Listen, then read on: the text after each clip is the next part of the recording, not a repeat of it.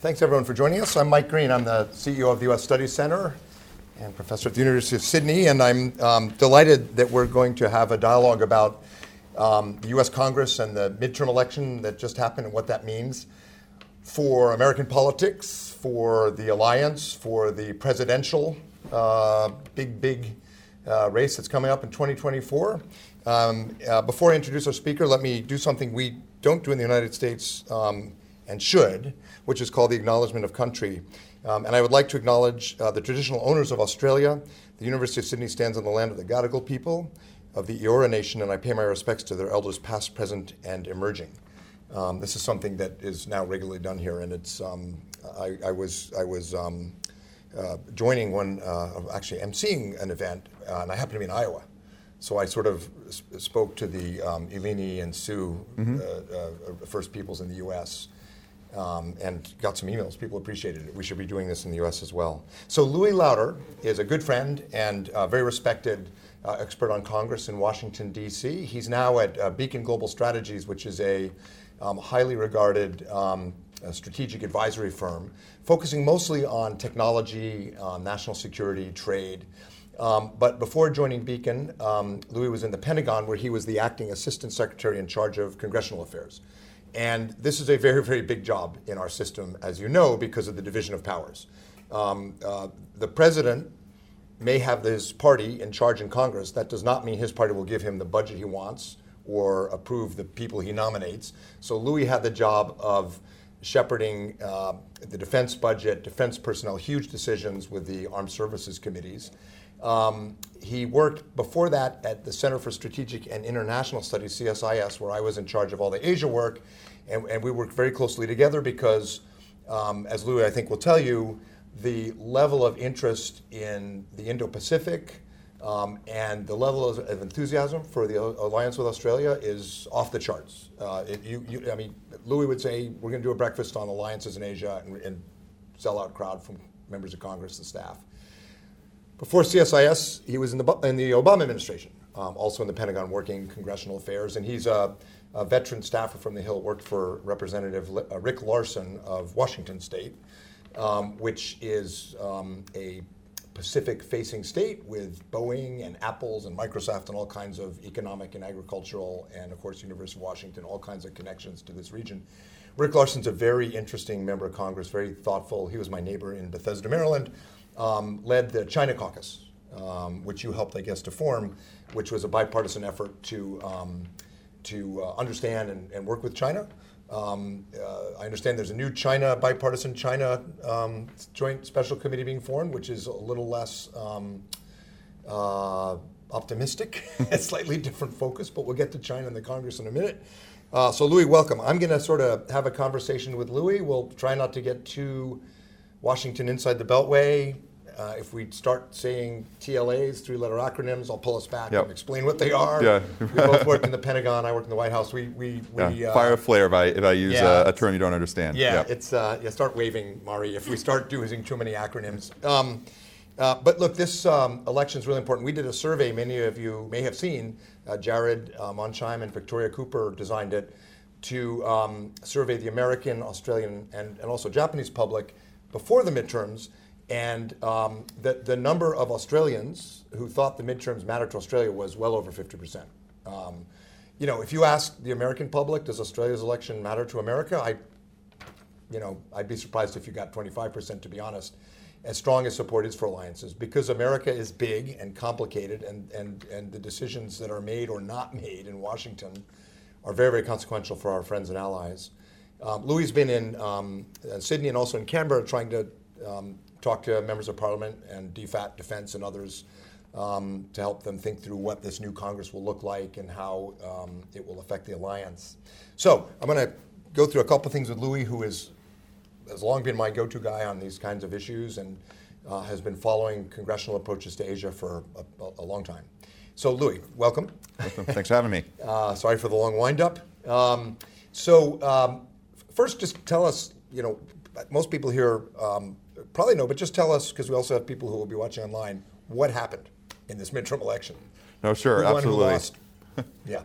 Uh, yeah, absolutely. I just, but first, I also want to you know thank you for, for having me here and, and, and hosting me uh, here in Australia, my first uh, time in the country. And we miss you in the States, Mike, um, but uh, really excited to have you here. It seems like we're in this real hinge moment uh, in, the, in the region. And uh, I think uh, the, the, the increasing closeness of the U.S. Australia relationship is really reflecting that. And you know, I know there's a lot of work to do, so I really appreciate it. Yeah, so what happened? I, you know, uh, so you know, the midterms, uh, I would say, were, were, it was a surprise to both parties how they turned out in the end. Uh, though, you know, if you follow American politics during campaign season, it's it's it's a constant kind of up and down uh, roller coaster. You know, if you if you talk to Democrats in uh, you know in in the August recess period after you know Joe Biden was able to push through much of his legislative agenda, Donald Trump was in the press over uh, uh, the taking of classified informations, you know, the uh, information, the polling was was shifting. They would have said, you know what, we, are going to win the Senate, and it's probably not going to win the House, but it's going to be incredibly close. But then, you know, that roller coaster sort of moved it moved moved up and down a little bit more. Uh, and by the time the election came, that narrative had shifted. Republicans were expecting a big wave because of the economic uh, challenges uh, around around inflation in the country, and you know, Democrats were sort of down in the dumps. Um, but that's not how it turned out. That that sort of the, you know, the, the, the, the, the wave moved up again, and, uh, and and I think I think the reason for that, you know, and, where we are, right, we have you know very closely divided House, uh, likely a four-seat majority for House Republicans, uh, which is just minuscule, uh, and either a 50-50 uh, a Senate divide or a 51-49 Senate divide. A tied Senate uh, is a Democratic Senate because the tie-breaking vote uh, is, um, is, is, is, put forward by the vice president, who is Kamala Harris, is a Democrat. So that, that allows the committees uh, to be led uh, by the Democratic Party. Um, we're going to find out uh, next week on Tuesday what that final uh, outcome in, in, the Senate is going to be because there's a special election, a runoff election in Georgia uh, for, that, for that final Senate seat. So we have a very narrow Democratic majority in the Senate and a very narrow uh, Republican majority in the House. Um, I think the biggest surprise uh, was that um, the, the narrative that President Biden was pushing that this, uh, this is an important election for democracy, uh, for the rule of law, for uh, the American institutions. Um, you know, it was a narrative that had been pushed by Democrats for a while, and I think some felt it was stale. Well, it turned out it really mattered. It really mattered in the swing states, in the, in the closely held races. And many of the Republican candidates who were running on sort of the, the Trump era um, uh, populist uh, message uh, didn't do, do well, uh, especially at the state level, but some members of Congress as well, and some incumbents lo- uh, lost. And in some seats where more moderate Republicans were primaried out, the replacement Republican lost as well. And I think that was a surprise to, uh, to folks in both parties. And then uh, many of the Democrats who uh, folks thought would, would lose their seats uh, because of how close it was in the last election, the fact that historically in midterms, the, uh, the non presidential uh, party uh, does, does well. They thought they were going to lose a bunch of those. Many held on. Um, many held on because the, the um, you know, those sort of the, sort of that concern about democracy and that the, in the protecting that sort of institution uh, was able to um, you know, overcome the economic concerns that were in the larger electorate. Uh, so I think we ended up in a place that's not entirely surprising if you look at the whole conversation, but sort of the messages uh, and, the, and the internal dynamics were a little surprising. And I think it's also that you know you, it, the candidates really mattered as well. If you look at the Senate, especially, uh, you had many inexperienced Republicans that ran for the Senate, uh, and, and, and, and they lost to more experienced Democratic candidates and in the House as well. You, you saw where, um, where members focused on uh, legislative accomplishments, uh, uh, nut and bolt family ish, uh, you know, district issues, they did better. and that's Democrats and Republicans. You look at, at the races in New York where Republicans did better compared to Democrats in other parts of the country. Those candidates were, were more pragmatic and moderate and fo- focused on kitchen table issues. So uh, that's my broad assessment of the campaign yeah. and sort of uh, where where it went. But of course, have to dig into what that means but it is a, relationship. It is a historically it is an unusual result, right? Because mm-hmm. usually, in almost every case in over the last 40 years, the, the, the, a new a new president doesn't matter Republican or Democrat in their first midterm loses. Because the, vo- the voters, often because they overreach. I think Clinton overreached, uh, for example, um, and then they get sort of punished or held back in the midterm votes. It, It's often a, if not a referendum on the sitting president, it's a bit of a pushback. Uh, It didn't happen with George Bush in 2002, but that was because of 9 11. There's usually some big, big national security or other thing that creates the exceptions. But this time, the exception was kind of the exception.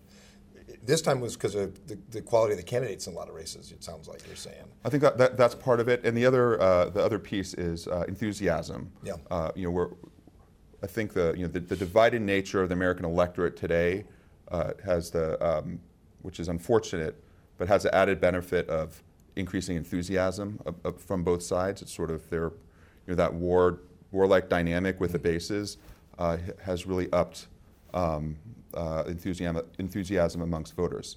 And actually, I forgot to mention one of the most important, because we're foreign policy people, sometimes we, we miss the obvious domestic issues. Um, so, uh, you know, the abortion uh, debate in the U.S., um, the, the, the decision by the Supreme Court to roll back um, the, uh, uh, the right to have a, a, a, choice and have an abortion in the U.S. Uh, really fired up uh, the, the Democratic electorate, many moderates, and many young people as well.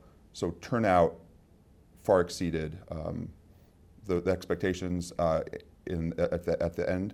But also, you know, there were signs that that was going to be the case early on. There was a statewide uh, referendum on abortion in Kansas, which is a very red state, Red uh, meaning very Republican. Republican state, that um, ag- against all expectations uh, pa- uh, uh, uh, passed uh, because of the um, uh, the strong youth vote and and those swing voters, those moderates that uh, um, that uh, you know stepped up, and that was that was in that August time Yeah. frame. So folks sort of felt that that was, sort of had simmered down, but it turns out that really sustained through the entire electorate up until the end.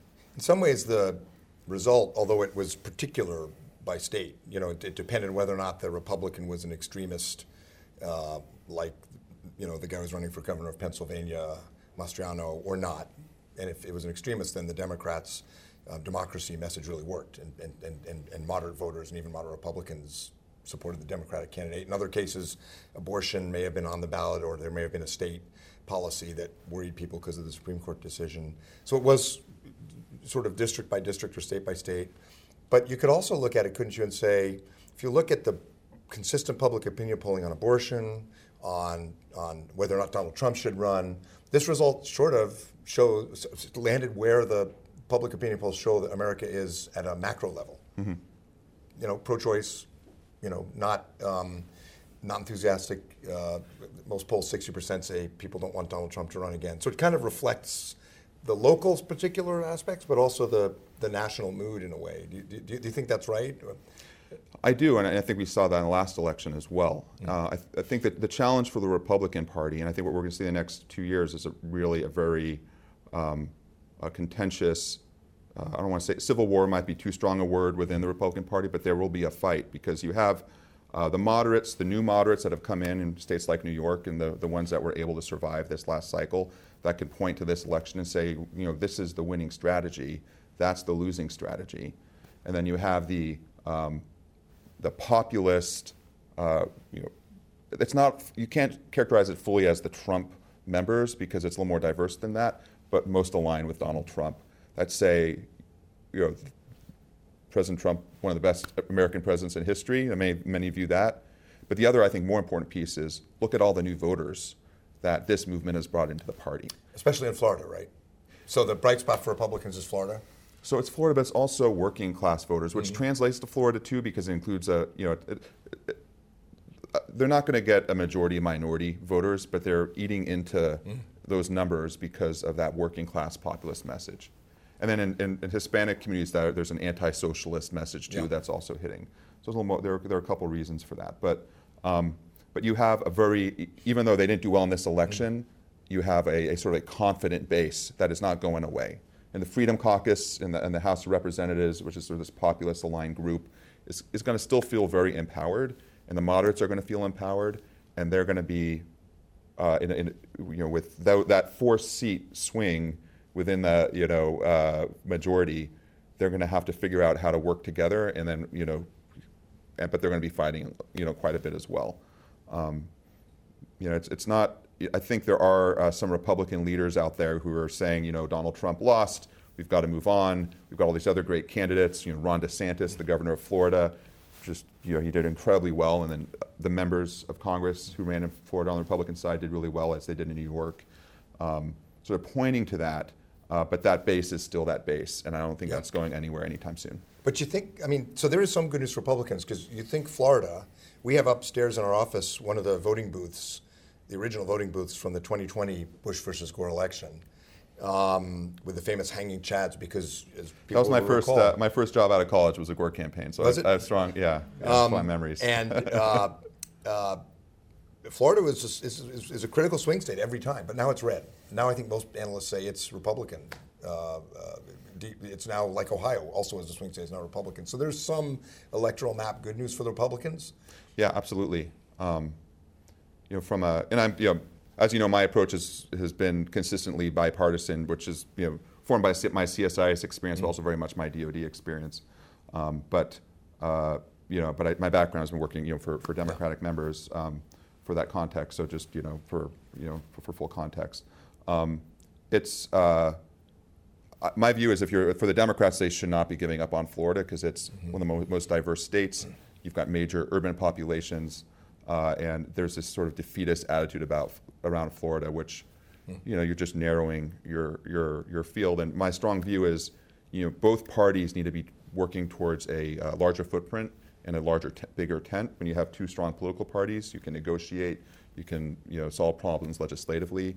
Uh, when there's that infighting, when that pool is shrinking, it becomes far more difficult for democracy to work the way it's supposed to work. Um, but I think you know uh, the, the issue uh, with with Ohio uh, and um, you know states Obama won, Florida, Ohio, and Iowa. You know, Ohio and Iowa, working class voters. Yeah. You know, Democrats can't give up on working class voters, um, but they feel like they're out of that pool because there's been that significant shift. You know, Democrats made up for it on, in the suburban areas, which is also significant. Uh, in Florida, it's different. It's a different. mi- It's a different mixture. It has to do with you know the different constituencies in Florida, and um, and some of those issues are actually foreign policy related. We're talking, you know, you know Israel policy, uh, policy towards Latin American countries, you know, Cuba, Venezuela, things like that. While we're sort of thinking about the electoral map and can't help ourselves, can't help myself jumping ahead to 2024, but just looking at the electoral map, what about places like Texas, which were considered red, but were there any signs in Texas that maybe that could be in play?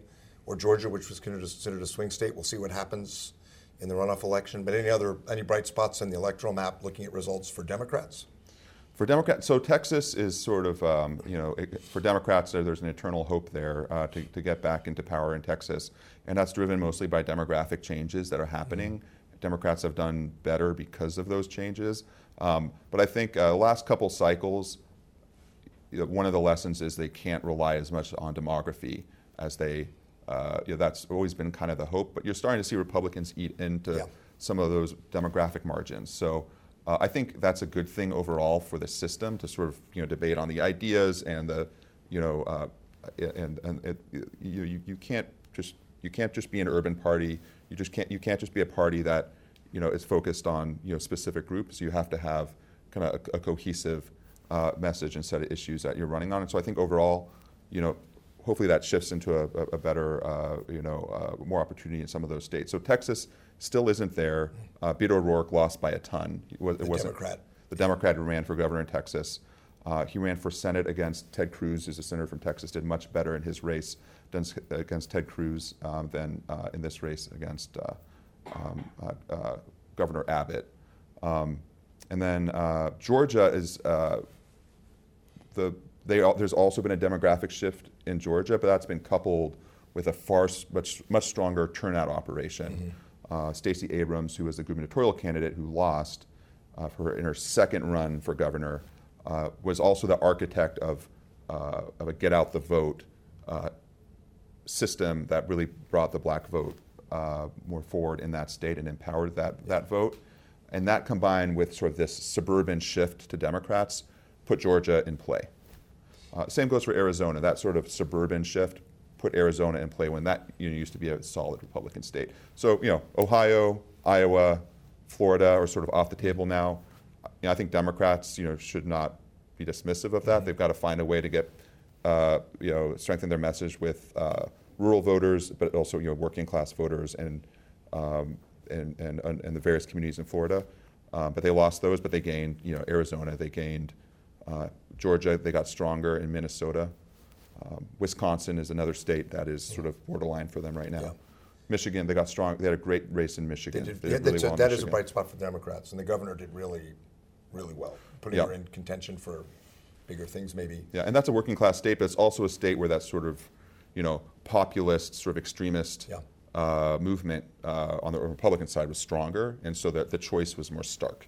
In Australia, as you know, they have compulsory voting and list, so you you you really can't uh, uh, ignore the middle in politics here. But in the. U.S., because it's not compulsory, that's why most of you probably know this. You hear so much discussion about turnout and firing up the base and getting people to go out, um, which tends to pull people more to ex- extreme messages to get their base worked up, which is one of the significant differences between politics in the U.S. and in the Westminster system, uh, particularly when there's compulsory voting.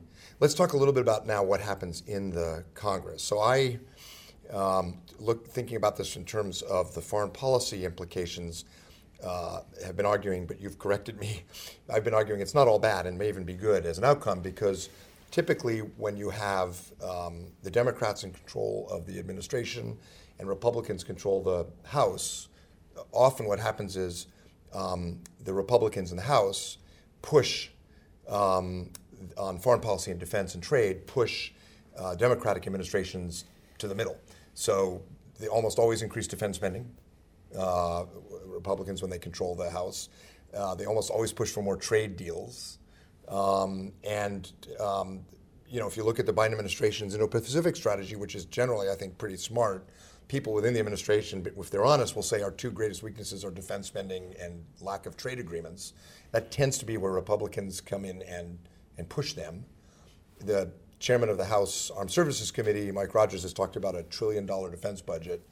Um, and they don't As, have a as very has uh, Roger Wicker, the ranking member of the Senate Armed Services yeah. Committee.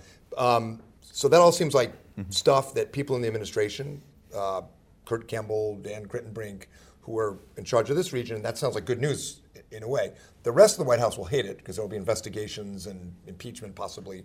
But just in terms of pushing the things the administration needs might be good. But you said not so fast. Uh, the closely divided uh, uh, House, the Republican internal divisions, the th- that could actually throw a real wrench in the usual model of the advantages of divided government. So maybe you want to Yeah, I, I could further discredit me by explaining. No, your- no, I'm not. I'm agreeing with you. I'm agreeing with everything you just said. So, uh, um, yeah, no, I think you know it goes back to that earlier comment that when you have two strong parties, then then they can push each other, and you can find that place for that accommodation. Um, within the Republican Party right now, uh, this, this, the clash between the populists and the more traditional Republicans, there, there are some ideological issues as well that need to be resolved. One, you, you mentioned trade. You know, the, the, the, um, you know, the, the traditional Chamber of Commerce Republican who uh, wants a free trade deal, uh, you know, is against industrial policy, uh, wants, you know, wants a more liberal, uh, you know, uh, global trading environment, is, is a dying breed. Uh, many of those still exist, but they have been they have they they have been silenced by this. You know, politics wins. The new influx of voters are that those working class populists who are aligned with Donald Trump and his uh, his his economic message. And there's bipartisan. That's actually an area where there is alignment and bipartisanship. The sort of the, the, the more Buy America uh, centered uh, element. I think you know where there are going to be opportunities. You know, probably are with our closest relationships. You know, you look at you look at AUKUS and some of the the other um, you know bilateral efforts uh, with Australia. Uh, you know, there, there, you can find that kind of bipartisan support. But overall, the kind of the um, the the, uh, the Buy America world, the, the industrial policy uh, uh, efforts, which are you know geared towards our challenges in the Indo-Pacific and China, uh, are, are getting stronger uh, and, and reflect. That's where there's some alignment with that more populist element uh, of the party. But that's you know that's if there if there's an opportunity to push forward on policy. You know the problem with the 118th Congress, you know we number our Congresses, is um, that that tight margin is going to make it so hard to legislate.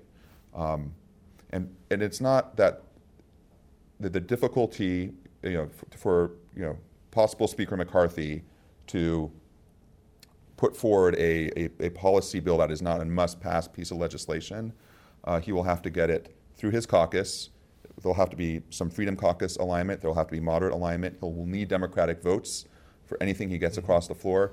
He'll have to resolve that with a Democratic-controlled Senate, and he'll have to be signed by Joe Biden. And there might be some areas where he can do that, but it's a tall order, and he can decide to move down that pathway, or he can decide to pass messaging legislation Yeah. that reinforces the campaign messaging uh, for, for the next presidential election. Couldn't he do both? Couldn't he do in- uh, uh, uh, investigations of Hunter Biden, put you know Marjorie Taylor Greene back in committees, satisfy that wing, Yeah. and then on uh, on the uh, uh, defense appropriations, national security um, coalitions, uh, Yeah. uh, So- which would be easier in the Senate on some So of he, those issues. he, he will want to do both. It will just be it will be difficult. Now, so so the must must pass legislation is you know it sort of is in the same bucket that you were just talking about. Uh, the annual appropriations bill. The F, looks like we're going to get a FY23 appropriations bill, funding bill for the government. Uh, heard today that there's a top line agreement, and in the next two weeks they're going to get that figured out, which is really big because um, the concern was that uh, the, the delay in this legislation would end up falling in McCarthy's lap, and he would have to handle uh, passing a budget at the beginning of his new term. And if that falls apart, you end up with frozen funds uh, in the U.S. budget or a government shutdown. So that's not happening. That's good. And now he has time to develop his uh, his his coalition and priorities in the budget. Um, so that's going to be must pass, pass appropriations. The defense authorization bill is going to be a must pass bill. Um, the, uh, uh, there's going to be a Federal Aviation Administration bill that has to get through uh, that will have significant bipartisan support. So there will be vehicles. Uh, those will be all difficult to get done. It's always more difficult than it seems on the surface, even though these things pass every time. Um, but uh, you know, outside of that, I think it's going to be really tough. What he will pass are you know, he came out with a agenda called Commitment with America to, to America, similar to the Contract with America for those follow politics in the 1990s. Um, you know, range of let, uh, it, it's it's there's there's there's foreign policy legislation in there. There's um, uh, there, there's uh, social safety net, crime, border security, all sorts of Republican priorities. He will spend a lot of time passing that legislation. None of that really has a chance. It's all about messaging, you know, for the campaign. So uh, you know, that's just the easier avenue. So you, you focus on the must pass. You, you, you, you do the messaging bills. Yeah. You know, there might be a few more opportunities. I think it's just going to be tough. So, i- i- how certain is it that Kevin McCarthy will be Speaker? I mean, he's already got five or six Republicans are saying they won't, they won't vote for him. They, they could not vote. They could just abstain, in which case he'd get it. But, Yeah. um, but, but this is unprecedented also in a way, really. Or it's been a long time since the Speaker really had to fight after a victory to get, the, pers- the prospective Speaker had to fight like this to become Speaker. Yeah. Uh, There are different scenarios you read about. One is the moderate Republicans say, fine, if the crazy wing of the party doesn't want him, we'll work with Democrats. Um, the, the other is, you know, the five or six who are saying they'd never support him, don't vote, so you can still get the, because it doesn't have to, it's not a, it's not an absolute number, it's a percentage, right? So that's another scenario. But what, what, what what's your uh, prediction on, um, it's like the old news show on uh, predictions. Yeah. uh, what's your prediction on Kevin McCarthy? Right. I guess I can't. I, I say I don't know, but I can try. You know. Um, uh, so January third is, is going to be the, the uh, speaker's election, uh, and I think it will end up being Kevin McCarthy at the end. But I think it's also it could also uh, come at the expense of sort of embarrassing multiple vote process where he doesn't get the numbers. Uh, if, if he if, if he fails on a first vote, uh, and then a, another candidate emerges, uh, that other candidate will also likely fail. And, and that, who is that? Steve Scalise, Scalise's whip? Yes, Number two? Steve, Steve Scalise is most likely. The other name that's out there is Elise Stefanik, who is uh, going to be third. Um, but McCarthy has far more solid support than any other candidate Mm. out there, and uh, they, the, the Republican majority of the Republican rank and file don't want to be held hostage, Mm. you know, by a group of you know eight, six to eight members, right? So. Um, you know, one thing you kind of mentioned this. Uh, you know, a possibility. The moderates can threaten to work with Democrats um, to find a different speaker candidate that Democrats support. It could, would be a Republican, um, but that is, you know, an alternative pathway they could go down. And I think the threat of that alone forces folks in Has line. Has that happened? It's never happened, but Since it, the Civil War? I mean, uh, well, yeah. If, you, if you're uh, if you're if we have a historian here, but uh, it'd be pretty unusual in American politics to have that. it will. I mean, Yeah. it, it, it's rare that um, that we have uh, uh, have had you know such close Yeah. congresses. Um, so yeah, I think it will be. Uh, I, I think it will be Kevin McCarthy. Um, I don't want to mention more with you. you uh, I think uh, in, your, in your last question, you mentioned the investigative investigative environment. It's important to say that that is the area where there will be kind of full Republican alignment, Yeah. and we can get more into what those different Well, different well, let's investigations talk are about it for a minute because it'll be Yeah. all over the news um, here. Yeah. Um, uh, the the appetite for American political news here is maybe number one in the world outside of the U.S. and maybe Canada. It's unbelievable. There was more coverage, I'm told, of the U.S. presidential election in 2016 than Australia's election Okay, that year. great. So. All my conversations, you know, I've- you know, I've been. I don't want to say I've been surprised because I, I knew there was a lot of interest, but you know, it, it's the, the depth of uh, of, of uh, understanding that's been really impressive. and a lot of um, media and political influences both ways. Mm-hmm. You know, John Howard's son worked for George Bush's campaign when I was in the White House, for example. There's a lot of connectivity between ALP and Democrats and Republicans and liberal, and a lot of we, we influence each other a lot in politics and media. Um, so. Hunter Biden will get investigated, that's for sure, that's easy, over the laptop and whether or not he was corrupt and somehow involving his father. Um, but some of it will be, you know, legitimate maybe oversight. Like, Yes, absolutely. Like, like what happened in Afghanistan, Yep. which of course Democrats didn't want to investigate, or um, oversight of um, Ukrainian arms uh, uh, uh, provision Mm-hmm. uh, and things like that, right? So some of it will be theater. All of it will be theater. There'll, some there'll be, will there'll be. be, an element of theater in Yeah. everything, but yeah. but is there, are there some hearings that actually have real consequences? Uh, you think? Yeah, So uh, the plan, as it stands right now, under a uh, McCarthy speakership, and they've been very open uh, about the different investigations that they want would like to undertake, and kind of where those investigations are going to be housed. So uh, you mentioned uh, the most public one is the Hunter Biden laptop issue, which is really about going after the president. I mean, that's, that's very much a politically motivated uh, effort, which traditionally is housed in the House uh, uh, Oversight and Reform Committee. They may change the name. It Used to be Hoger, now it's Hork. Hoger rhymes with ogre. Maybe that's why they didn't like it. But um, uh, and so that will be a, a very aggressive committee that goes after those real political issues. Uh, Afghanistan, um, there is uh, an outside commission looking at the entire war. Republicans want to focus on what happened um, uh, last summer, and, and they want uh, uh, they want to focus on the Abbey Gate situation. They want to focus on they want to focus on um, uh, the, the decision uh, to withdraw when that happened, how it happened, and not the entire war.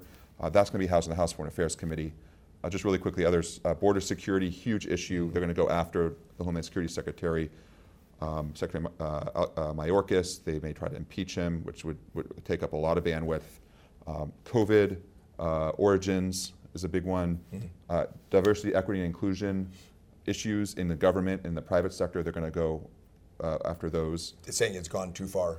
It's gone, it, it- right, it's gone too far. it's yeah. woke and uh, yeah. Yeah, huge campaign issue for the Republicans, and so multiple hearings across committees on that issue.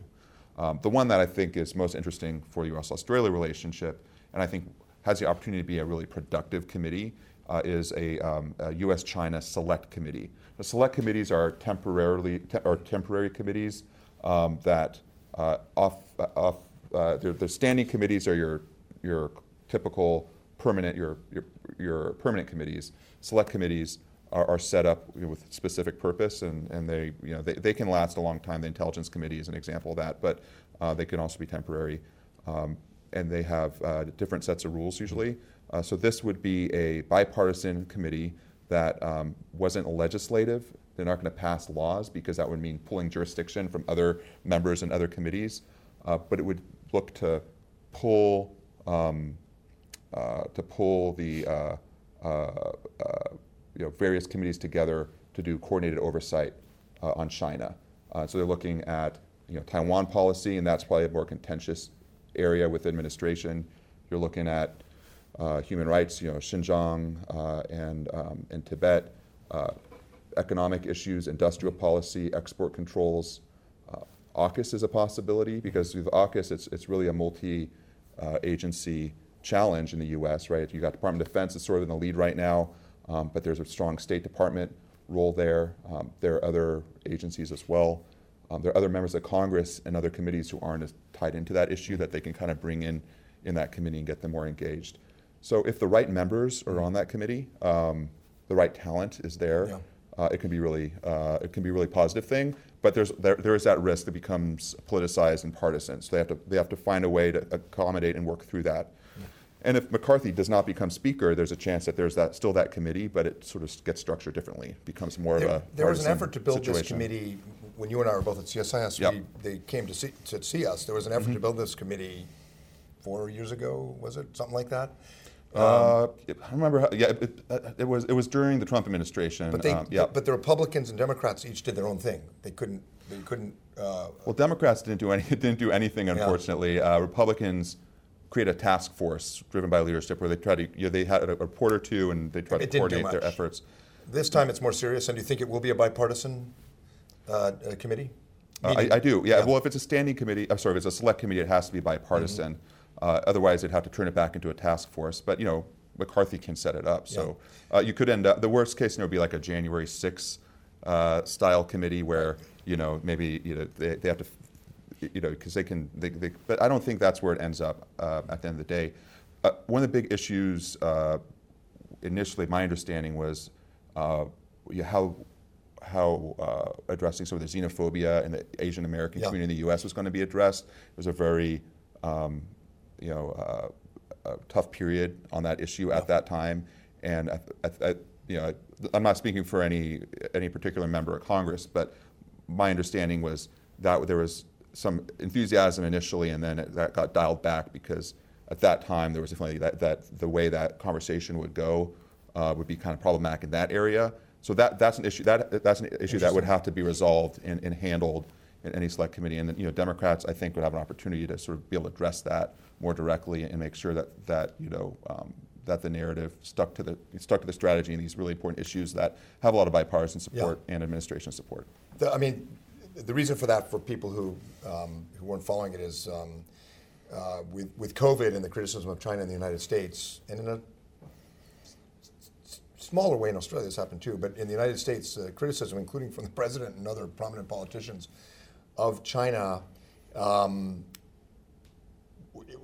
corresponded with, can't say for sure cause it, but corresponded with a something like 30, 35% increase in hate crimes against Asian Americans, according to the Federal Bureau of Investigation. So there was a real problem. That's what you're Yeah. pointing to. And And there are a lot of Asian is, yeah. Americans on It's both still- sides of the aisle Yeah. who work on China.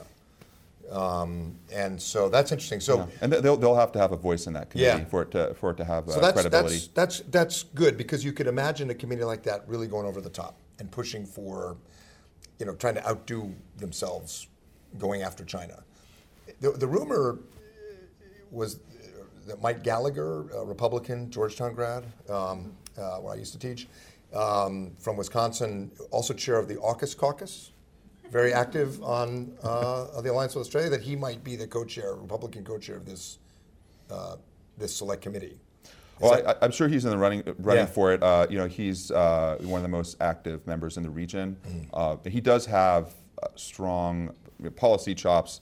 Former Senate Foreign Relations Committee staffer, Yeah. for example, he's a Marine, uh, but he has really good relationships across the aisle. So he's one of those members that would be really credible. Yeah. Uh, and I know, you know, the, it's a it's a it's a leadership political decision sort of who runs those committees, and it will happen after um, McCarthy becomes speaker, and- which is actually one of the challenges, right? Because you want to sort of hit the ground running right now to start setting up that infrastructure, uh, but they really can't until until that speaker is decided and that steering committee i- is able to get get those pull those things together.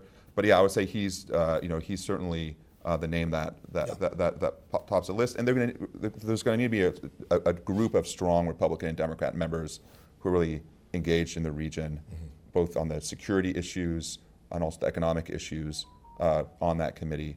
And uh, there is, I think, there is a good pool of folks to work from. Um, but it's not only that they need to be picked; they need to want to be on that committee as Yeah. well, and they have to balance their own kind of decisions. So. Uh, I'm, very, I'm really hopeful, uh, but uh, you know I, I'm, a little, I'm, I'm a little worried about Yeah. how it turns out in the Yeah, end. Yeah. Personalities matter, but uh, the, with the right leadership, some people like Mike Gallagher, um, or your old boss Rick Rogerson, maybe, or Andy Kim on the Democratic side. Those are people who will, uh, who would co-chair a, a select committee on China, but but not spend the whole time demonizing China, but really provide oversight and resources and push for things like AUKUS and alliance coordination and, and, and, and better diplomacy and, and, and, and treat it as a serious policy issue. It could, it'll be interesting to see. Keep, keep, stay tuned because the leadership of that committee could really become quite important advocates for the alliance. No, I agree. Uh, or, they, or it could be an opportunity for grandstanding. Yeah, Congress, no, right? yeah, and there'll always be some of that, right? Yeah. But yeah, yeah, Yeah. no, absolutely.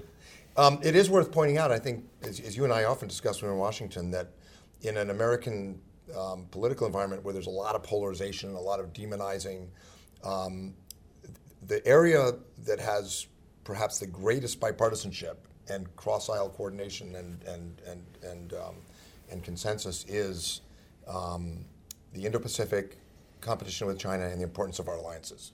It's it's it's. I, I've been working in Asia a pretty long time. You've been working in Congress. I'd say it's the broadest it's ever been, actually. It's it's the strongest it's ever been, and it's probably the strongest area of, of consensus and bipartisanship in a field of otherwise very contentious, divided, especially on domestic and social policy issues. Um, uh, so watch that space. Let's before we open it to the rest of the room. Um, what does this tell us about 2024? We talked about the electoral map. But what about people? What does this do to Donald Trump? What does it do to Joe, this result? What does it tell us about Joe Biden and his standing? You know, should we be watching Ron DeSantis, or is it too Yeah. soon to say? So, what, how, how do you handicap a little bit the 2024 race based on some of the things we saw in the midterms? No, sure, absolutely. I think on the Democratic side, that's the easiest one. I mean, today, if it was today, you know, Joe Biden is running. Um, whether at the end, uh, when the, at, at decision time, whether that's still the case, I think you know, there's some you know obvious factors there with, with uh, that that you know that may may shift things. But uh, you know, he's very healthy for his age, and he has consolidated support within the party. I think part of that is uh, his sort of le- his legislative successes, his ability to keep the progressives aligned with the moderates. Um, uh, I think also part of it is uh, there's sort of an increased conservatism in a, uh, within the party, uh, sort of driven by fear of kind of, of, of that Trump election. You know, they're, they're, you know the, the, the number one concern amongst Democrats is that Trump becomes president again, right? And Biden has a track record. He's beaten him. Biden feels that he's the most capable candidate to beat him. Uh, and a division within the party will weaken the party, will make that more of a likelihood. So, uh, you know, at this point, I mean, you, you saw Gavin Newsom, uh, governor from California, uh, come out uh. You may not have seen, but uh, I was in the news recently. Gavin Newsom, governor of California, who was seen as a possible challenger, come out and say he's fully supporting Joe Biden. I actually don't feel he was really considering a presidential run. He was having fun playing in national politics, um, but uh, but I think at, at this point you're going to see more folks come out and just be very stridently supportive of him. So that's you know the, the picture today. Um, and I, on the Republican side, you, you have you know again you know this this is Donald Trump announced his presidency immediately after the midterm elections. He was you know advised not to do that because of uh, it was not a you know positive outcome for him uh, you know for for his strain of the party. But as we said earlier, that that base of that party is still very confident and strong. It might be slightly diminished. Um, it's not attractive to moderate Republicans. Um, you know, you've got you've got the swing voters, the independents, not attractive to them, and many of the many of the I won't even say moderate Republicans, more you know traditional Republicans, you know that have sort of dealt with uh, and and not spoken up during that Trump presidency are now speaking up, and they're trying to elevate other candidates, and some Trump administration officials are obviously trying wanting to run and be that next person, um, but they're they're going to have to reconcile with that core base that looks at Donald Trump as um, the candidate who can who will you know they feel personally connected to him. Yeah. You know, he tells them he can solve all of their problems. He's he's that classic kind of uh, uh, you know. Uh, you know, political type of political figure that it's the personality, it's not, um, it's not the policy kind of coalition. So uh, that's not going away, and you know, in a primary, he's most likely, I think, uh, to come out on top. Ron DeSantis has proven that he can win in a tough state, that he can grow his base. He's taken some of that populist energy from Donald Trump. Donald Trump has tried to diminish him. He has failed to do that, uh, but DeSantis hasn't proven that he can win outside of Florida. Yeah. And Donald Trump wasn't on the ballot this last election. Yeah. You know, he probably feels he can pull more voters in. He can increase turnout if he's in. So he thinks he can win. uh, a general election. Uh, he's come, he came close to the last one, and he won his, you know, of course, his first race. So, yeah, I'd still put him as the most likely. But you know, I you know, certainly could be wrong. And Uh, people like things former, change in two yeah, years. Former you know. Speaker Paul Ryan and um, a lot of people who work for Donald Trump, Yeah. uh, Bill Barr, the former Attorney General, and a lot of people are, are, are, are, are in the Republican Party, including on the right, are hitting the alarm bell saying, look, the Trump brand lost in 2018 in the midterms, in 2020 in the general Yeah. election. They just lost Well- again. 60% of Americans in most polls say they don't want him to run. Yeah. On the other hand, in a lot of polls, a majority of Americans don't think Joe Biden should run. So, you know, it's it's it's it's a choice uh, between two, and um, uh, it does seem like the, the like like the the a lot of the leadership in the Republican Party is trying to like seize what happened this midterm to try to get anyone but Donald Trump. Yeah. But the numbers don't show that there's anyone I mean, it, it, it's you know, in the primary, it's about your, it's about it's about the base, Yeah. right, and the turnout, and, and that's where the energy has been. So another can, another candidate will have to compete Yeah. with that. Uh, and then manage you know the full frontal attack, you know, uh, during that process. And then it Yeah, comes that's down to not easy. truth in advertising. I work for Jeb Bush's campaign. Not good uh, if you're a Marco Rubio or a Jeb Bush and you're on stage with a bunch of people and Donald Trump. So if it's a lot of Yeah. candidates, it's going to be easier for Well, Donald seen, Trump. we, you know, if we, we've seen that story. Yeah. You know, so yeah. all right. Well, it's not 2024 yet, so we should dial back to the present and um, and open it up. If people have comments, questions, observations, if you could briefly introduce yourselves, because you're all famous, important Australians, but he doesn't know who you are. Yes. Well, I, I know Colin. it's good to see you. Uh, Colin Clark, Breaking Yeah, Defense. Sorry. Yeah. Colin Clark, Breaking Defense. I'm based here in Sydney. Um, we have heard enormous talk for the past, what, five years about Australia, the National Industrial Base, and it's clear that if AUKUS is going to go anywhere, it needs to be made real, and Australia needs to be treated differently than it currently is being treated. Do you think the Republicans are going to be on board with this? I mean, Gallagher, yes, but what about a lot of the others? Are they willing to share the nuclear technology to the need, levels it needs to be? Uh, you know, we could go to Q clearance and everything else, but they're, they're a huge number of issues, and they've only got a few months left to really iron a lot of them out. Yeah, so everything that I've heard is, um, you know, well, the issue with AUKUS on the, you- have your core base of support, and it is bipartisan, it is very strong. Um, and I think, uh, you know, uh, where there might have been some skepticism initially, what, what the Congress is, my, my, my understanding is what the Congress has been hearing you know, from the Navy, you know, from the, on the U.S. side, is that, you know, that confidence has been growing on that, in that, on that Pillar One, uh, in those Pillar One discussions. Um, the issue with the larger uh, you know, Republican caucus, you know, there's a lot of education that still needs to happen on the Hill, and I think the you know the Mike Gallagher's of the world, the Joe Courtney's of the world that are the AUKUS caucus will first tell you there's you know other committees that need to be pulled in. You know, on the nuclear side, Energy and Commerce Committee, uh, uh, you know, uh, you know, is, is, is going to be really important.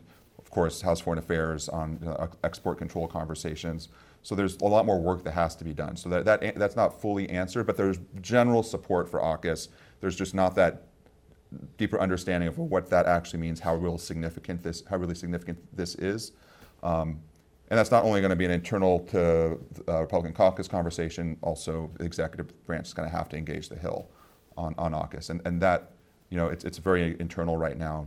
My understanding is that hasn't happened um, in, in a broad way yet.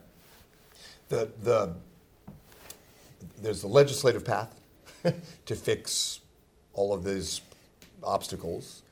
Um, uh, my sense is nuclear actually, ironically, is the easiest because it's a smaller group, but it's the larger export control rules, ITAR, that horrible acronym. And uh, you were you were you were you were musing earlier that the legislative path may not be the best path. An executive order, the president has the authority to do what you're asking about, but he would need some support from the Hill. Right. You still, even if they're they're, they're not, uh, you know, export control reform. Know, if Yeah. there's sort of a broad legislative fix that could help, incredibly difficult to do. But you have to have that communication uh, with those oversight committees either way. Yeah. You know, if there's an executive order, you're still going to need their buy-in. Good, good question. Uh, Others? Yep, up, up, uh, right here. Yep, that's you. Yeah. Oh, do I need to know? Probably yes. Thanks. Um, I could have, oh, is it on? yep, you're good. Yeah, cool. Um, Speaker Boehner, Speaker Ryan struggled to control when they had decent numbers. Recent analysis by David Smith and Chas Licciardello. For your background, he produces an ABC Planet America program. They do a two hour podcast, two hours, where they rip the gloves off and get into the nitty gritty. In part of their analysis recently, about a week ago, they pointed out the Supreme Court didn't rule on three cases where there were narrow Republican victories, and they should have ruled, but they left it standing. You take those three numbers out, and the majority is incredibly slim. If the majority comes down to Marjorie Taylor Greene, Lauren Boebert, who won by 500 votes on a recount, not sure it's I been declared last, yet, yeah. plus a couple of hundred, uh, you know, two or three other members, that Freedom Caucus has been fractious in the part, past. Historically, looking at our Westminster system, we have a vote for Speaker and it's it's disciplined, it's done and dusted, that's it. Don't rub it in. In the new Congress, if we go back to more fractious times, 1800, when they were going hammer and tongs at each other, Adams versus Yeah. thingy, you can look at historical examples. Do we know what the rule book will be for voting for a speaker? Would it be more like the UK Parliament, for example? Um, one aspect.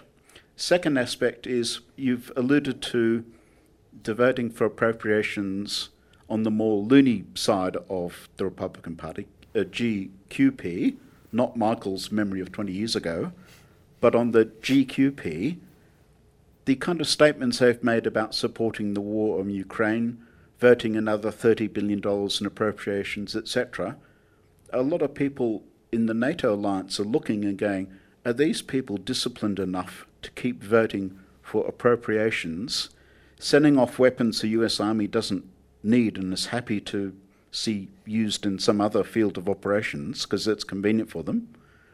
I wouldn't agree with that, but Yeah, they're not, they're not that happy they, they, about it. they want to. Uh, I mean, yeah, there's a whole string of things yeah. flowing out for two years there. So, so, It's I- a I- time so the leadership, so the leadership, So I mean, you uh, look at what are the scenarios? So you, let him, you look let at him, let's let him forgive me, you look at Pelosi's discipline of keeping the the other quad, um, Ilhan Omar, OEC, and the other two.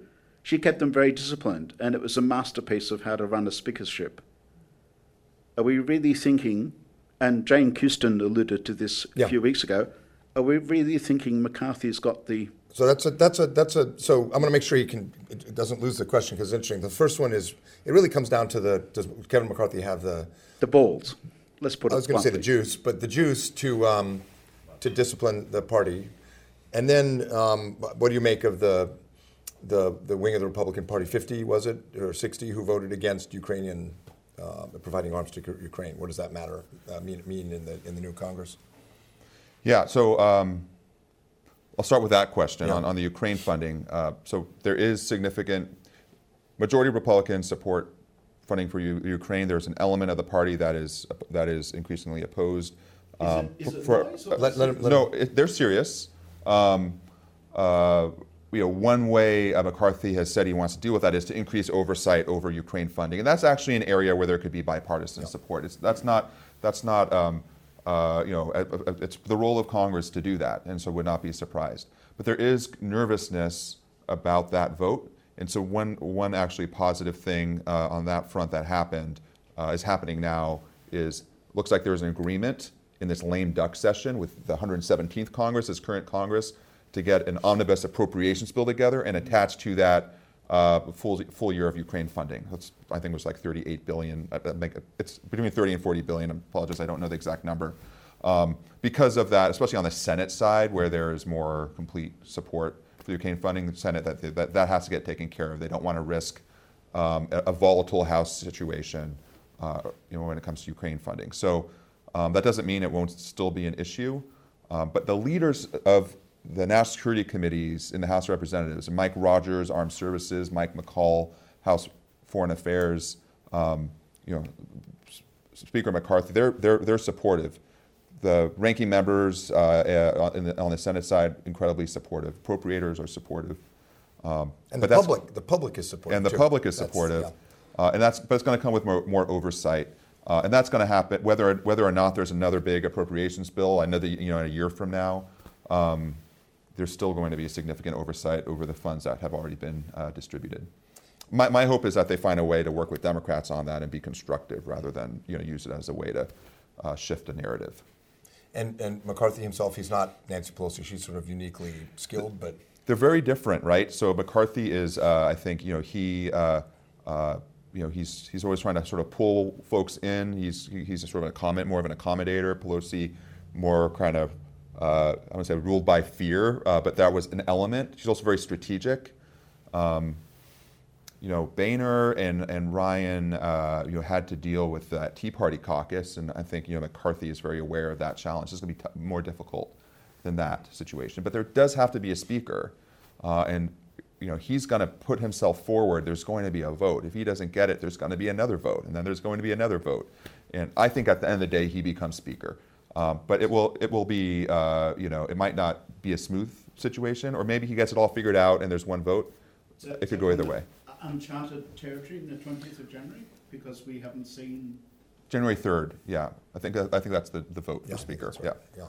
Yeah. I think it is uncharted territory. I mean, I think, you know, that, that's always part of the con- discussion, you So know. we need to look at the history books. Well, I mean, uh, Po- Po- or- or- Nancy or- Pelosi's had, you know, she had to, that, Yeah. challenges as well, and she found a way to manage that and deal with it. You know, she said she was going to leave, and she got some of those frustrated younger members to uh, agree to, you know, keep her on. But it will Um, be- know, it is- the- There are things that can be done, yeah. It- It's like, it's very, very likely hands off the speaker, but the way it happens will be very significant in terms of the trajectory of politics in the Congress. Because if it happens because moderate Republicans get Democrats to do it, or, you know, what happens to the five who opposed him, Matt Gaetz and those guys? I mean, th- somebody has to lose. it's going to tell you a lot uh, about some of the uh, currents within the Republican Party, how this ends. McCarthy could be speaker with any number of scenarios, but it'll tell you a lot about the power of this of this uh, of this group. That's the minority, but very very yeah. vocal. And, I- and I, I don't want to. Um, uh, I, I want to also just once again just highlight the fact that it's not just about that Freedom Caucus, more populist group uh, that is is absolutely um, going to uh, uh, be, be uh, driving dynamics. It's also the moderates who feel empowered by this midterm election. Right. So they have to figure out how their own dynamic with each other. Um, and another key, the, the Freedom Caucus um, and the Republican Study Committee, which is a con- traditional conservative caucus uh, that overlaps a bit. Um, the, the two areas that they're going to be most focused on, uh, I mean, there's so much we can talk about, obviously, but in terms of issues um, that are going to be priorities, uh, it's going to be the budget and the deficit. Uh, there- You've got the debt limit uh, vote that is likely uh, going to ha- have to happen in this new Congress. There are discussions about resolving um, uh, uh, uh, the, uh, the- debt limit issue uh, in this lame duck. Not likely that will happen. They're going to try, this is a this is a process where the Congress has to raise the debt ceiling when the, the debt reaches a certain level, otherwise risk default for the U.S. government. So it's a politically charged situation. Um, they're going to try to use that as a point of leverage uh, on deficit reduction and entitlement reform, um, and then also appropriations. So since there's going to be a 23 bill, that's good, but for 24, they're really going to try to use that as a point of leverage. There's there are areas in there where there can be inter-Republican cooperation and then bipartisan cooperation. I think on on spending issues, uh, you know, Biden did really well in getting huge spending bills through. I think there's an awareness that you know, with the inflation in, uh, environment, uh, there needs to be uh, more of a, a conservative approach there, and a lot of the, a lot of the more moderate Democrats are going to want that. So there'll be another area where there where there might be some you know kind of a wild card issue uh, of you know of cooperation. you may be seeing more sort of cross aisle alignment by moderates than you've seen in a while. That'll be interesting to watch. Yeah, I think it's really possible. Whether they can succeed in pushing forward legislation is another issue, but um, but that would be great for the institution long term if they're able to build stronger relationships across the aisle. at Jared, did you, have your, did you have your hand up? Yes, please. Microphone. Actually, um, I was interested enough to look up the last time there was more than one vote to select a speaker, and it's almost 100 years ago, back in the 1920s, since Yeah. it's happened. So, Yeah. Not likely to happen again because the way politics has changed. But my question is actually about candidates, and you can certainly describe this, the recent election, the midterm election in the US, as a, a vote for moderation. But um, trying to explain to someone the other day how in the United States the party doesn't select its candidate, the candidate is selected by voters in a primary, and you know how a primary works in the US system. Um, given that the Republican Party itself did not want Donald Trump as their candidate the first time round, how likely is it that, that the parties, if they're dissatisfied with the people who are running, would actually abandon the primary system? Are they legally? Is what are the, the limitations that would stop them doing that and return it to uh, the party itself selecting who, who their candidates should be? Uh, I, I think I'm, I'm not an election law expert, um, but you know, the uh, the the two-party system uh, is is enshrined in many of you know the state election laws. So. Uh, you know that's that's that I don't I don't see that happening you know at, at, Well, at any point. But- because of what happened in Virginia in the governor's race in 2021, Mhm. where the, it was a moderate candidate for the Republicans selected by the party itself. Oh, oh, within that right. So they Yeah, so that process allowed that that to happen. Often the, the radical, oh sorry, often the, the, the most radical Republican candidates are not selected by the party, they're selected in a primary by voters. So um, a way around radical candidates would be t- for the party to take back If that you had selection selection in, in the US primaries, the way selection happens for the Westminster system. Um, sorry, if, if you had, if you had candidates selected in American presidential politics, um, the way candidates, I think, are selected here or in Canada or in the Westminster system, you probably wouldn't get a, a, a, a Donald Trump. No, because you can- yeah, in, in, in 2016. Um, but, but today, it's, it's different. Many of these Yeah. state parties are. Are now, are now, Um, the, the thing that Donald Trump did, uh, which is, is sort of diminished in the discussion you hear in Washington today, is he brought a new group of voters into the party. And that's the most powerful thing you can do in American politics. It changes the playing field, it changes the game. All, every Republican member recognizes that. That's why those that hate Trump have been silent. There's a little window right now where they can be vocal, and you're seeing that. But that fundamental dynamic where you have these new voters in the party um, hasn't gone away, and that's also changed many of these state level uh, uh, party structures. Uh, you know, and so I think in some states that might be the case, in others, you know, the moderate would have to work around a state party system that is. Uh, So, um, so you know, you're more- saying that yeah, if if it was more left to the party, you'd get similar candidates as you would in a primary? I think it would depend, you know, on the state I because know it's it's, hard because every state has its own system, Yeah. so, but anyway, I just thought it'd be interesting. that's that's a good No. good question. no, that's an important point, that they may not, i- i- if, if we're really up to them, party leaders would, might not choose a populist, you know, disruptive candidate, but if that candidate's bringing in a lot of voters, it's very hard for them to, to ignore that, which would be true in a lot of the states, not all of them. Um, Jared? Um, so right now we're talking about the Republican Party leadership and how that's changing, how McCarthy wants to win it, but we're also in the midst of a pretty sizable change in the Democratic Party leadership with the uh, average age of Democratic leaders in the House, I think, decreasing by about 30 years with three Yeah. three leaders all changing. But there really has not been all that much tumult, right? Like we all we've all heard of the uh, Democrats' disarray um, sentiment. It seems like they're really not in disarray at all, and they- and they're doing well. What, what do you expect from? Do you expect that sort of coalition to continue? Do you expect, you know, now that we don't have, as you said, maybe an iron fist of Nancy Pelosi around? How, how do you see the Democrats going, at least for the next two years, but also beyond that?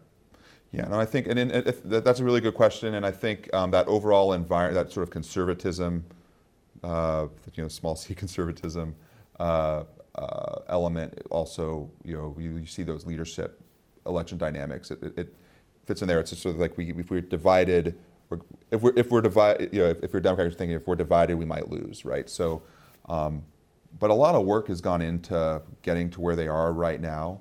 Uh, even that Pelosi decision, she wasn't telling people what she was going to do. Um, uh, but uh, there was, an, uh, and so there was a little bit of drama up to that point. Uh, but she also did tell people what she was going to do, you know, a couple of years earlier, right? And the signs were sort of pointing in that direction.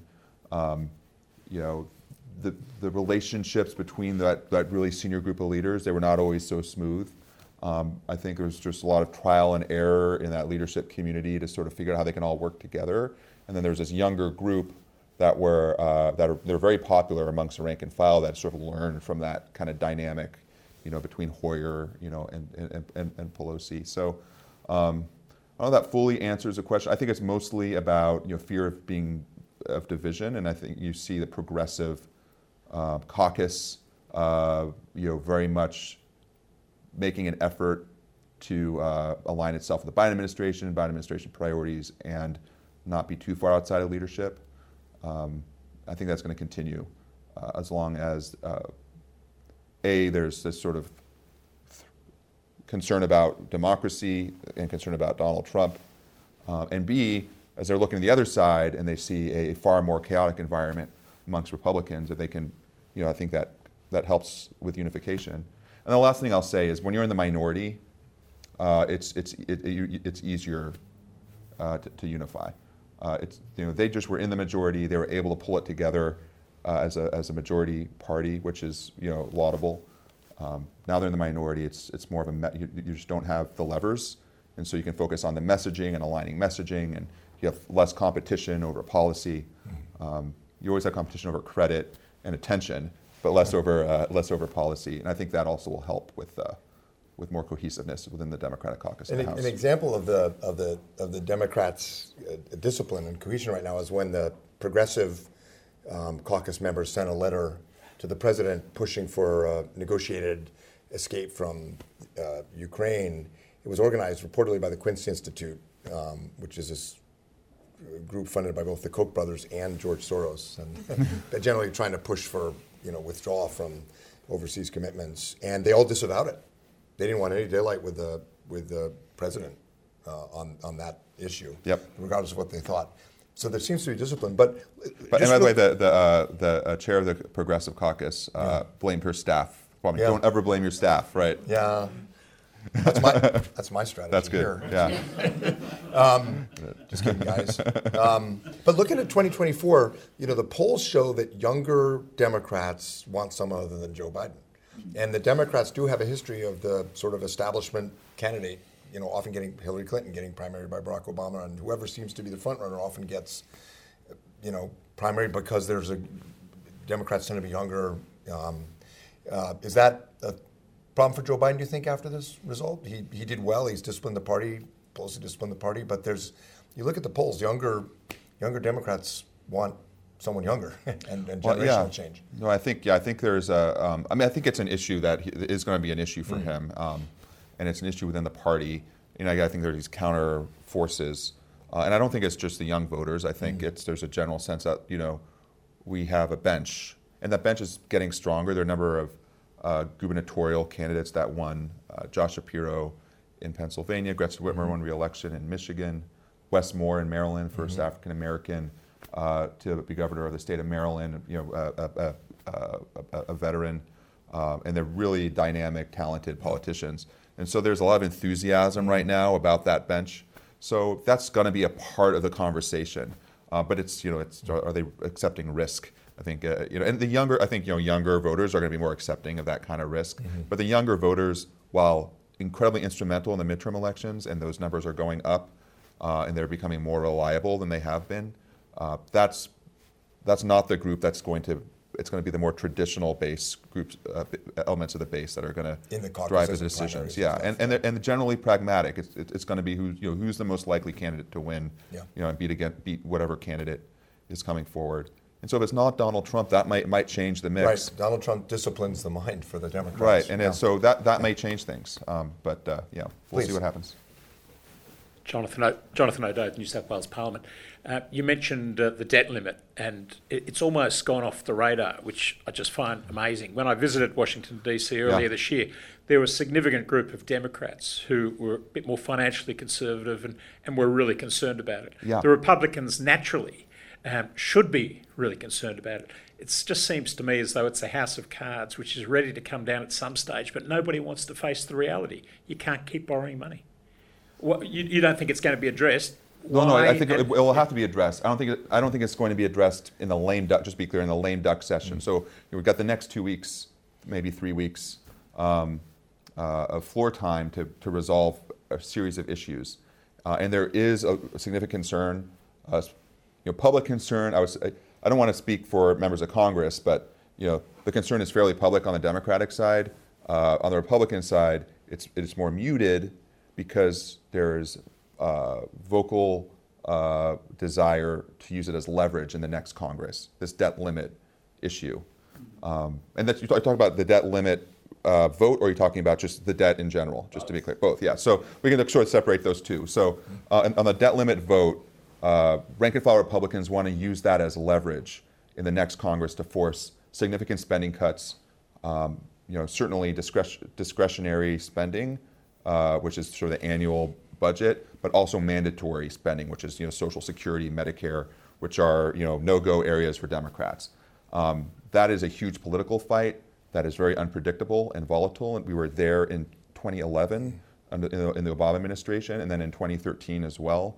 Uh, it was a really scary time for the U.S. economy. So there's significant public fear, I would say, on the Democratic side, and then especially on the leadership with the Republican Party. I have to think there's real concern about having to deal with that um, in the new Congress. But the politics might not allow them to cut a deal here, you know, before we get to the new Congress, and so that will lead to a point probably in the fall of uh, of, uh, of next year uh, where that has to be dealt with, and they will deal with it at the last possible moment. Right? It's always last minute, you know, when that you know when that real fear and, and political threat is there, you know, for the default. Um, in terms of the the deficit overall, you know, I've been around for a little while. I've, you know, it, it becomes an issue and then it gets subsumed. You know, it's with the interest rates, sorry, with inflation so low, you know, paying interest on the debt was less of an issue. More comfortable deficit spending. That is now no longer the case. I think that means you'll have more bipartisan concern, and, and there'll be some kind of conversation uh, to deal with uh, with the deficit as a way to, you know, manage the inflation discussion and, and, and, and you know what might be a tougher economy. So there's opportunity there. It's one of the areas where there can be some work. It'll have to be. I don't think it.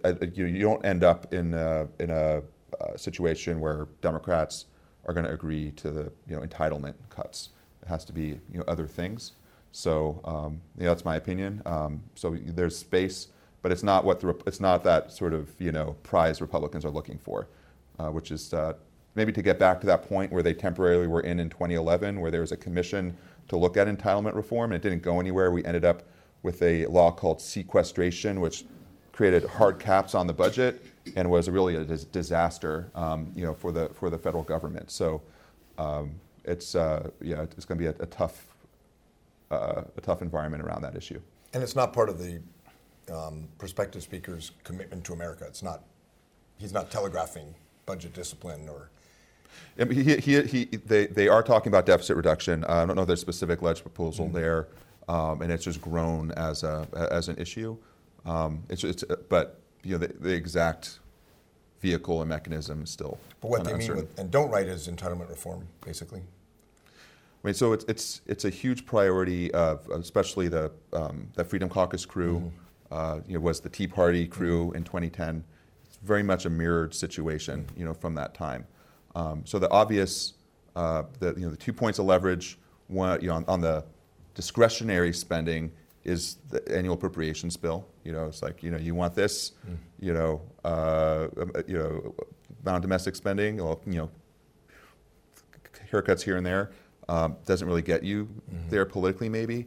Um, and then I think they use the debt limit on for for discr- for the mandatory for the entitlements, and, and that that's really no go for for Democrats. So it will lead to it could lead to a crisis. I will add on you know for in terms of this is more uh, you were ta- you, you- you mentioned Mike Rogers and we talked about Roger Wicker talking about a one trillion dollar defense uh, uh, budget eventually, or in the near term. You know, they both want that, uh, but within the Republican Party, you know, this sort of the, you know the, the deficit reduction crew, there's a significant growing group that also are interested in putting downward pressure on, the defense budget. Um, that might translate to some of that Ukraine, uh, you know, lack of support. But I think you know how that is negotiated within that caucus is going to be really interesting. Um, one of the reasons we ended up with the sequestration bill that we talked about uh, was because there were a significant number of Republicans that were comfortable with flat defense spending. Um, you know, against that, you know, it's sort of counterintuitive to the traditional big defense, lower domestic kind of political narrative, which the national security leaders are in that vein. Um, but there are a number of rank and file Republicans that will be okay with lower defense uh, uh, spending. So we'll, we'll see you know, what happens with that internal discussion. Other, yeah, Mari, in, in the back as well, if you'd like, but um, you don't have to. We'll, we'll go up here to Mari first. Thanks. Um, so I was keen to know, you've talked a bit about um, some of the big issues that'll be relevant to Australia with the new Congress. So you talked about defence spending and AUKUS in particular, um, and you also talked about, you know, trade and what might happen on that. Are there other issues um, in terms of things, foreign policy issues that'll be of relevance to Australia that will change now that Republicans have a slim majority in the House? I think of um, Ambassador Kennedy and her strong focus on climate change, um, and we did polling on that as well, um, and that's becoming an increasingly bipartisan issue in Australia. Um, or if there are things in the tech space or innovation or things like that, are, are there other things that will will be impacted for better or for worse um, in some of those foreign policy realms? Yeah, I mean, climate change is an interesting issue because, right, I mean, Democrats still control the presidency and the Senate. Um, the, uh, the legislative, the climate legislative priority, uh, which was the Deficit Reduction Act, passed uh, uh, this Congress, passed, so it's done. I don't, I don't, I'd be surprised if the administration was, was looking to, you know, pursue legislative, uh, you know, a large legislative agenda in this, in this next Congress um, on climate uh, with the Republican House. There are, what's interesting though is there are, you know, moderate Republicans who, you know, want to have a voice on climate issues. Know, are, are they able now that they're um, in the majority uh, to strengthen that voice? So that's a question. Um, but as a whole, Republicans are fairly, are, are, are that the, the, party is, you know, certainly skeptical of the Democratic narrative on climate. Um, one issue uh, that where there's sort of bipartisan support, we talked about this a little bit earlier, uh, is is sort of the industrial policy decoupling with China, uh, some of that movement, export controls. Um, but Republicans are, are more critical of the administration. There is a uh, push and pull over listing of Chinese companies that um, uh, that uh, were determined to uh, be, be uh, helping the PLA. Um, I think you know that type of oversight is going to be more aggressive. Uh, that you know that dialogue with our allies and partners might be become more you know more prominent. Um, you know with with more empowered Republicans. Uh, there'll be more pressure on the administration there. Those are two that I kind of think of off, the, off the top of my off the top of my head. Um, but uh, um, but the again, Inflation Reduction Act handed the Biden administration an enormous toolkit to deal with climate. Right, that's already done. You're saying. Yeah, so. right. And then and then the infrastructure bipartisan infrastructure bill. Um, you know, while it wasn't a climate bill, that was one of the contentious issues with it. It's still that also uh, you know it was seen as a success in that space. Um, yeah, I mean, his, uh, the president's legislative agenda, for the most part, got through. Uh, it was augmented. It wasn't what he initially wanted, but he was able to get um, Joe Manchin, who was the swing vote in the Senate, uh, on board with uh, the key elements of his agenda. And I think, uh, you know, I, uh, I would think there's a recognition now in this new Congress that it is, you know, it's just going to be really hard to get anything legislative through. And we'll probably see more executive orders, more administration-driven policy changes for that reason. There's another. There's a hold on. There's, there's another uh, historical precedent here you're kind of pointing at, which is 1994. Republicans take the House. You know, often when presidents lose one or the other chambers, it's harder to get things done, especially mm-hmm. on domestic and social uh, uh, policy issues. So it tends to, in terms of presidential legacy, push people towards foreign policy. So Clinton did a lot after he lost in '94 in defense and trade, um, and that's happened before. Um, do you think that's you think that President Biden is going to look at this, see, see, some of the limits he faces, and think his legacy, other than stopping Donald Trump, is going to be about competition with China, restoring America's position in the world? How do you think? How do you think people in the White House who are talking to him about his his historical legacy are going to think, I, interpret what this means for him? I think that's always something Joe Biden wants to do. Uh, you know, he, as, as some of you may know, he was chair of the Senate Foreign Relations yep. Committee, and and uh, you know he. Uh, um, that is his. Uh, you know, the, that's a space where he's most comfortable, probably. Um, but uh, he has to. He has to run. He, at this point, he's running for reelection, right? Yeah. So uh, he, he has to find a way uh, to also make the argument. You know, he's not going to be able to have legislative accomplishments, mm-hmm. um, but he can argue that he's pr- protected his legislative accomplishments mm-hmm. from his first two years. Um, that the implementation is going strongly. That the economy is getting better you know, the, you know, even the, the foreign policy narrative in this administration, it's about connecting it to the domestic economy, the domestic issues.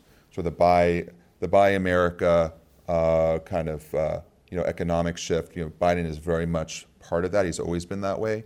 Um, you know, and so uh, as, as, as, well. So I think it's you know, uh, second term. I think you get a lot of that, uh, but that first term, he still mm-hmm. you know needs to you know get in you know make that argument to the American people that he's pulling you know the economy in the right direction. Yeah. And you know we've got, we have the inflation challenge still. We have our supply chain issues still from COVID, um, which are creating or are exacerbating inflation. Uh, and, uh, and and there's a, a, a, worry that you know we may end up in a recession, you know, in the near term as well. And that's a strong possibility. So I think that will still be the most prominent set of issues he has to deal with. So last question, I'm, I'm going to um, preface it with a bit of an international relations theory point, which some scholars have made, which is one reason that American primacy, uh, which is a theoretical term, uh, has lasted so long. You know, the, the U.S. had 50% of global economic output in the 1950s. By the Vietnam War, it was 25%, and it's a little bit below that now. One reason the U.S. has maintained leadership is because of allies, and one reason it's maintained strong allies, scholars like Charlie Kupchan and others argue, is because allies can shape the American system. You know, it's not like Imperial Rome or even Britain. You know, the allies actually can. It's an open, contested process. If you understand it, you mm-hmm. can shape outcomes. It's really hard to understand it. But um, looking at the midterms for allies, Australia, Britain, Japan, what, what's what's your advice? How do how should they think about? I mean, Arthur Sinodinos in the embassy in Washington is excellent, but what would your advice be? You know, how do you how do you, as an ally, as a U.S. ally or friend, look at the midterm and position yourself with a new Congress, with a more, you know, with a divided government? Yeah, no, I think um, I think where there's where there's strong alignment uh, right now is uh, you know on, on, on, the you know it, it, on the in the security strategy side. You look at our national defense strategy. Uh, it's very much about further tying, uh, you know, recognizing that we have kind of common concerns in terms of where, you know, where, in which direction the world is moving, um, you know, vis-a-vis China, uh, vis-a-vis Russia, um, you know, and how do we become more, become more interoperable, work more closely together, and so, you know, really, you know, uh, work to understand where sort of our, our, our, our national security establishment is going and, mm-hmm. and looking to deepen those ties because there's a lot of bipartisan political support for that.